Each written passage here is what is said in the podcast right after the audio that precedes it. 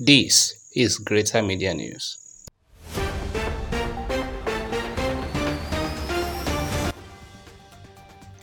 Welcome to Greater Media News. My name is Mercy Adegoke. Here are the top stories.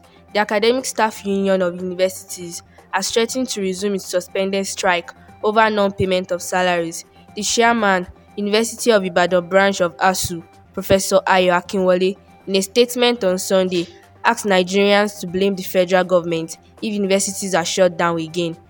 Our representative at the 774 Young Scientists Presidential Award, Akinwande Tominsin, came second at the national stage of the competition. He represented Ondo State at the stage held in Abuja. The inter-house games continued last weekend.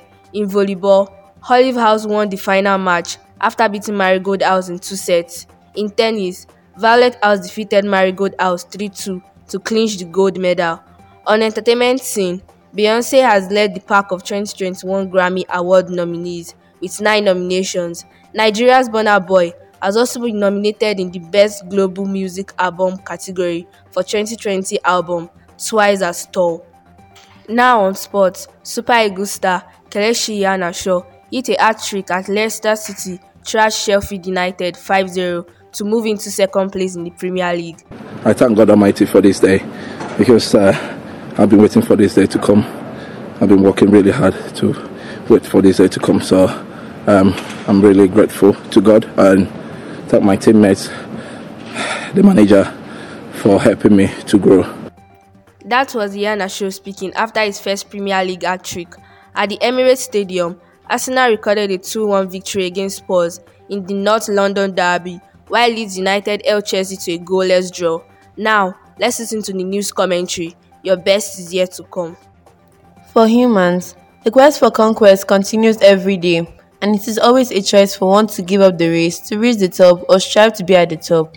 In the process of reaching greater heights, moments of failure may occur, and if one is not self determined, it may lead to huge disappointment.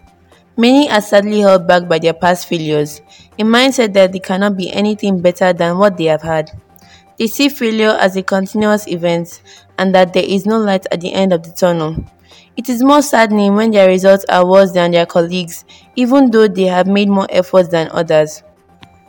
Failure can, however, be a thing of the past if one only focuses on the main goal, which is to be successful.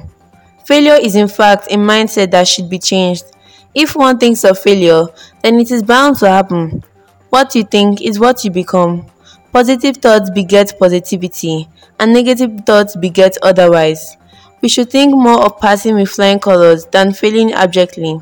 Students who have failed at one time or the other need to step up and put up a good fight against failure. Failure is bound to happen in life, but one can only be a fool if he gives in to any failure. Only students with set goals can overcome the blow of failure. Students should not see failure as an obstacle. They should see it as an occurrence that is unavoidable. What makes an intelligent student is his ability to make good of any case of failure and see it not as a hindrance but as a stepping stone. Look ahead because your failure is not the end. Your success is yet to be established, but with hard work and focus, the sky is the limit to what you can achieve.